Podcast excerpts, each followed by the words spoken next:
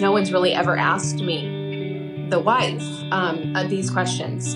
Um, sorry, I'm getting a little emotional. That's okay.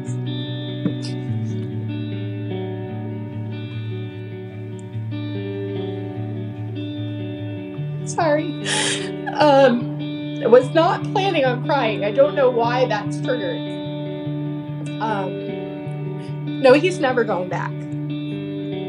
And not because of who he is, but because of who God and what God has done. And I have seen that in his life, and I'm just very grateful. That's Becky. She's married to Steve. When I was uh, candidating for the church that I pastor now, they asked me to share a fun fact.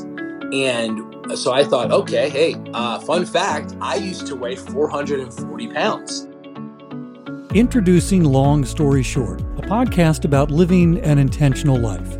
In this premiere season, you'll hear 10 different stories about interesting people, events, and circumstances. What can a guy who lived on the moon for three days teach us about living an intentional life? This is perfect with the LEM and the rover and, and the Stone Mountain and the old flag. What can we learn from a young woman who experienced something that millions of others try and create every day? Somebody texted me and goes, I can't believe you're going viral. And I said, What?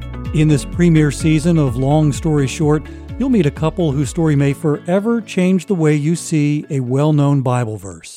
His legs, his, his muscles were always jumping. Laying in the bed, laying beside him, and it would wake me up. And I became concerned. Long story short, stories about people you'll meet for the first time and people you may have known your entire life. I've been asked so many times lately do I fear death? No, I look forward to death with great anticipation. I'm looking forward to seeing God face to face. And that's, that can happen any day. Intentionality today reduces regret tomorrow.